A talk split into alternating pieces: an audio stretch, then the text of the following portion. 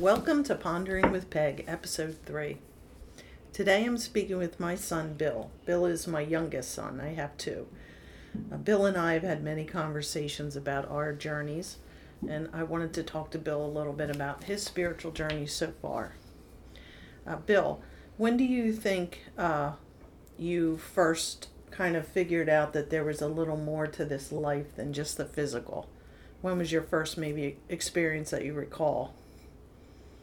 Well, I would say it's tough because I always knew that there was something more than just the physical. I just never knew how to get there, knew how to experience it, but little things that had happened when I was younger. And I can remember, it's funny, I actually never talked to you about this, but it was a funny incident that happened with our family. We were at, what was it, Thanksgiving or Christmas dinner at grandmom's when I lit the bathroom on fire. and uh, I was in the bathroom, and I was young, and I was messing around with the candles, and I lit it on fire, and you know I was young, and and it was an oil-based candle. When I threw the water on it, the water spread, and when it flashed, I saw something in front of me that I didn't know what it was, but I was terrified by it. But at the same time, um, I knew that it that it was there to protect me. Something flashed and that fire could have gone on me because I threw the water directly on it, but it didn't. Something stopped the flame right in front of me. And um, I remember talking to a childhood friend about it, and um, he kind of just dismissed it as as I was just scared and I didn't know what was going on. But but I knew that it was something more than that, um, and I knew at that point that there was something with me. At least I didn't know what it was. Um, you know, and throughout my life, I always had this feeling that that there was someone behind me, but not as a sense of like paranoia, but as a sense of physically feeling something behind me or, or next to me or looking over my shoulder. Um, you know, and, and physically being able to see it when I would turn quickly or look or, or you know, be in a crowded room and look and, and see something that I knew was there, but no one else saw it. Um, and, and I would say the first time something ever spoke to me, it started as, you know, when I was laying in my bed, and I always have vivid dreams, and and that's not to say that that's something out of the ordinary for people, but for me, it's it's three, probably three to five vivid dreams a night that I remember all of them, um, and I go places and and and I know that I'm in the dreams most of the times, but sometimes they're so vivid, and I remember being in a couple that um, that I woke up from by something yelling my name and not whispering my name, not um, not just saying my name, something yelling my name loud to the point where that you know I was in the room next to my parents and if someone had yelled my name that loud that they would have woke up too or or waking up to just this colossal crash or this sound or this bang or this boom that that I know that I heard that shook my body, but no one else heard when I woke up. And knowing that if if if if it was of this physical world where I heard that sound, that everybody in the house would wake up and think it was an earthquake or something. But but something was always trying to communicate with me, and I lost a lot of that. And once I started to get I started to realize this was happening to me, I got scared because I didn't know what it was, and, and I put it away as, you know, um, um, you know, I was just paranoid or, or I just didn't know or I was just hearing things or seeing things and maybe I was just a little crazy.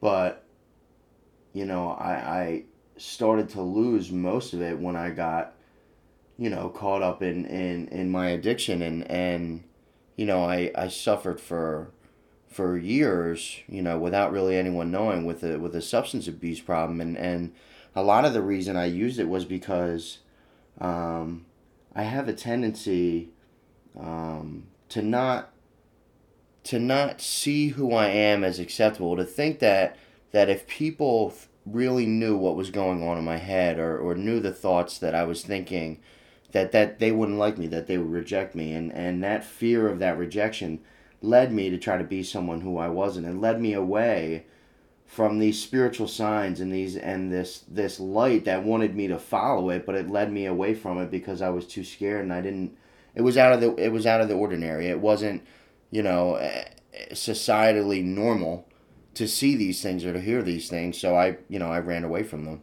And um, I ran away from myself because I didn't know how to deal with who I was either. I had, you know, low self esteem. I had problems with who I was um, because I never really accepted who I really was. I always tried to be someone else. Um, and, and, you know, the spiritual journey really took off when I was able to finally come out of that to find that something that was greater than me. And, and for me, you know, uh, God is is the term I use for what it is. To me, I'm not necessarily sure what it is. I'm not necessarily sure if it's the if it's the Christian God that that you know I learned about when I was growing up, or if or if um, you know if if if I'm talking to Buddha or if if I'm talking to something else. But realistically, I know that something's there, and and the reason I know, and I have zero doubt. Um, one is because the many times where I tried to or I tried to, to leave this life physically through the drugs, um, something never let me go. Um, that I did things that, that normal people would never make it out of alive, but I did. And something always kept me going even when I didn't want to continue. And and you know, the the first real clear experience with the spiritual journey, and this is where it all started. Me being open to these things um, and accepting them was, I was sitting, I was chairing a a twelve step meeting, and I was I was sitting there, and there was a guy who I connected with. I was connected with. I always knew I knew who he was, even though I had just met him. I felt like I had known him my whole life, and I was looking across the room, and and we had always shared conversations about spirituality, and he he wasn't necessarily sure what he believed in, but we knew there was something there and he was speaking and I was looking at him and, and I was at a point in my recovery where I was working on an inventory about myself and about my past and and there was something in my past that that I thought that um you know that I always told myself that I had gotten over um, but I never really forgave myself for and I never thought that I would be forgiven for something that I did um, and I was sitting there and I can remember you know, thinking the the couple weeks before that. At that point, I, it was a month, and I was only going to this. This was my home group on Sundays, and I was slipping away from Narcotics Anonymous, and I was slipping away from these things that were keeping me clean from drugs, and that were keeping me sane, and were keeping me centered. And um, you know, he stepped in, and and when I say he, God stepped in, and um, you know, I was sitting there, and I was looking at him, and and everything turned white around him, and and then his physical being became blurry, and then I was in the room alone, and I was by myself. Um, and he came to me and he, he told me um, that everything was going to be all right and that you are forgiven. And uh, it wasn't through physical words, it wasn't through a language that anyone would understand. Um, but I felt the words that he told me, and I felt what he told me. And um, you know, I can remember being there with that being for what seemed like an eternity, but, you know, what was really just um, in the physical word world, maybe no more than a second. Um, but I was there with him.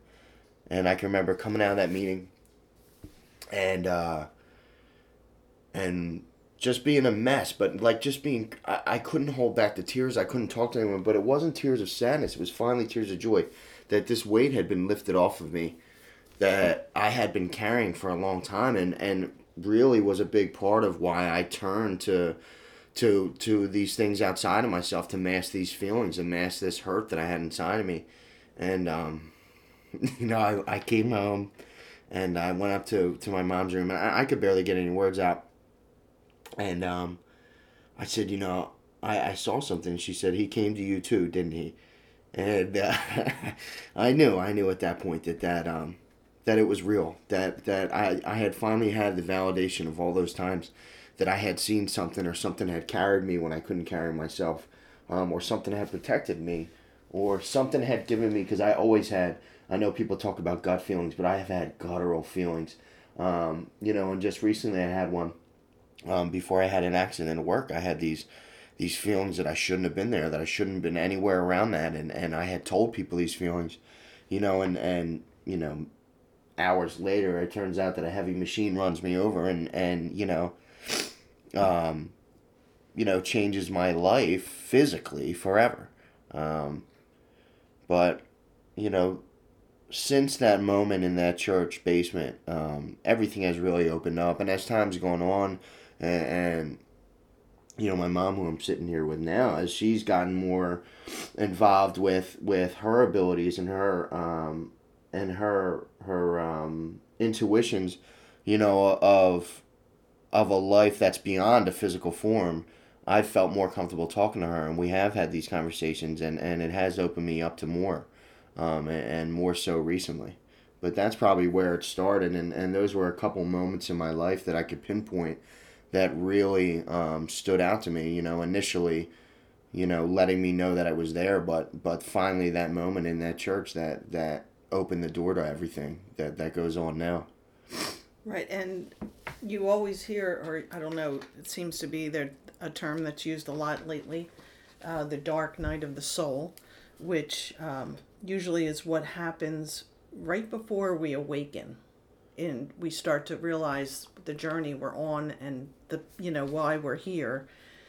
And for you the addiction and the years that you dealt with that and the darkness of that is definitely your dark night of the soul. Um, and getting through that and living through that has brought you to a place where you've awakened and you're remembering everything that you were and everything that you are on a spiritual level. Um, for me, the dark night of the soul was when I was very sick with back injury and uh, just very deep, dark place, and uh, thought about ending my life because I couldn't take it anymore. And something inside at that point said, "Don't do it," because you know that you know you didn't agree to that. You can't do it you're not allowed to do that. You have to figure this out. You know that this is happening for a reason. So, you know, deal with what's going on and try and get through it. And I did, and that's when everything really opened up for me. And like you, I had experiences as a child, but kind of kept a lot of it to myself or felt, you know, people will think I'm odd or or just then sometimes you just think it's normal and you don't think it's different at all I remember when you were real little, um, probably like, oh God, maybe three or four. The house we lived in first, uh, you said to me, I'm not going in the kitchen. And you were really little. No. And I said, okay, but why not? And you said, there's something in there. There's, I forget what you called it, if you called it a dragon or a shadow. There was something you called. I can't remember specifically, but I knew you saw something. Like mm. there was no doubt in my mind that you mm. were like seeing something in that. Because I remember vividly what it was, and and it wasn't. Um, I don't know. Maybe I just didn't know what to call it, but I can remember the dream.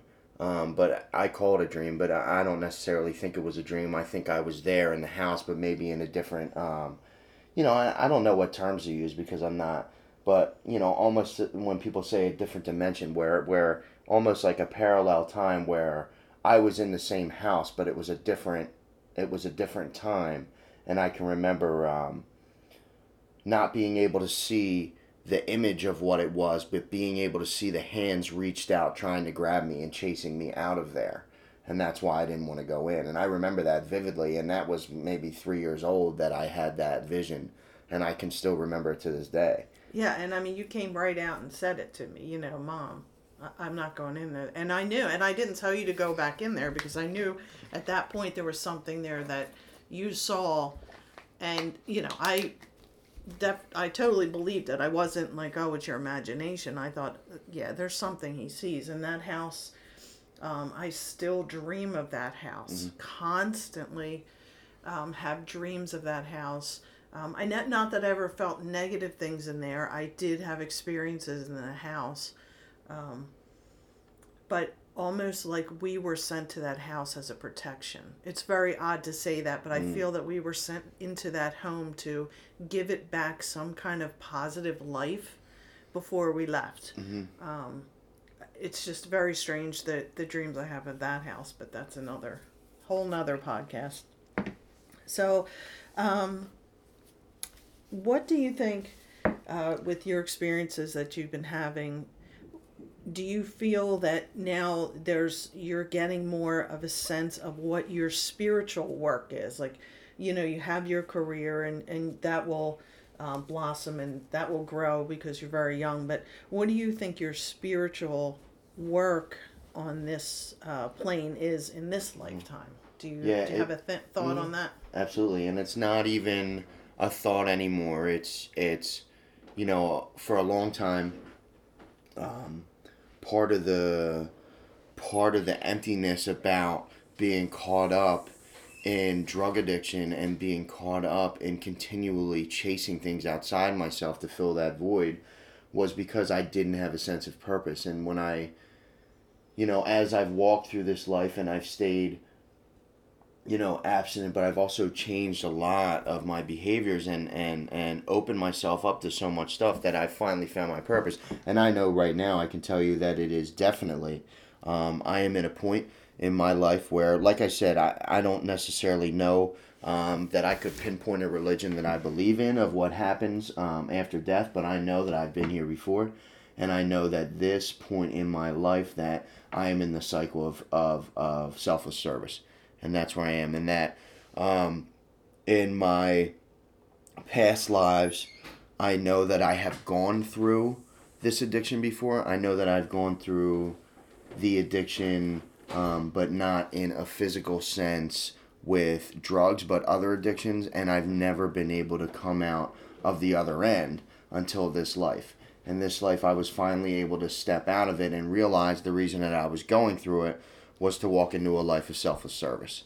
And that's what it is. And for me, my purpose is healing people, um, not just mentally and emotionally, but healing people now, I feel also physically.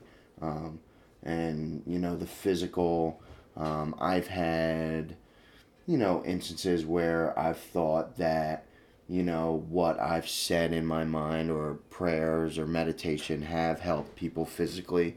Um, but I've never come out and told people that because I didn't want people to think, um, you know, just like uh, we're spiritual beings, and everyone talks on this earth how, you know, I've heard people say, you know, uh, you know, I'm not godly or I'm not spiritual. That's that's completely false because we all we're all spiritual beings. We just have a human condition, and that human condition is what always kept me uh, away from these these healing abilities and away from these these powers um, that I've had inside of me. And um, you know, this this human condition has kept me from doing um, what I've always needed to do. Well, uh, thanks, Bill, for coming and speaking with us. And you can hear my grandson has just arrived, Bill's oldest son, Billy, uh, while we're doing the podcast.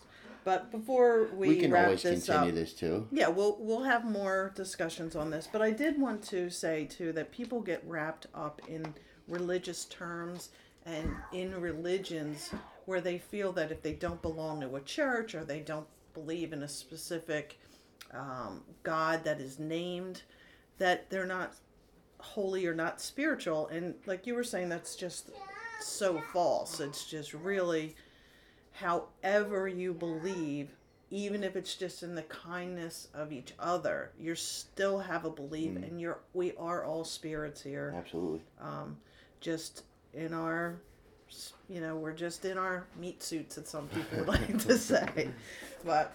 Um, it's really awesome that you joined me today, and I know that you have a lot of work ahead of you spiritually as far as helping others. I've seen you in action. Uh, you've always been that way, even as a child. You always, um, always friended people who you felt needed you.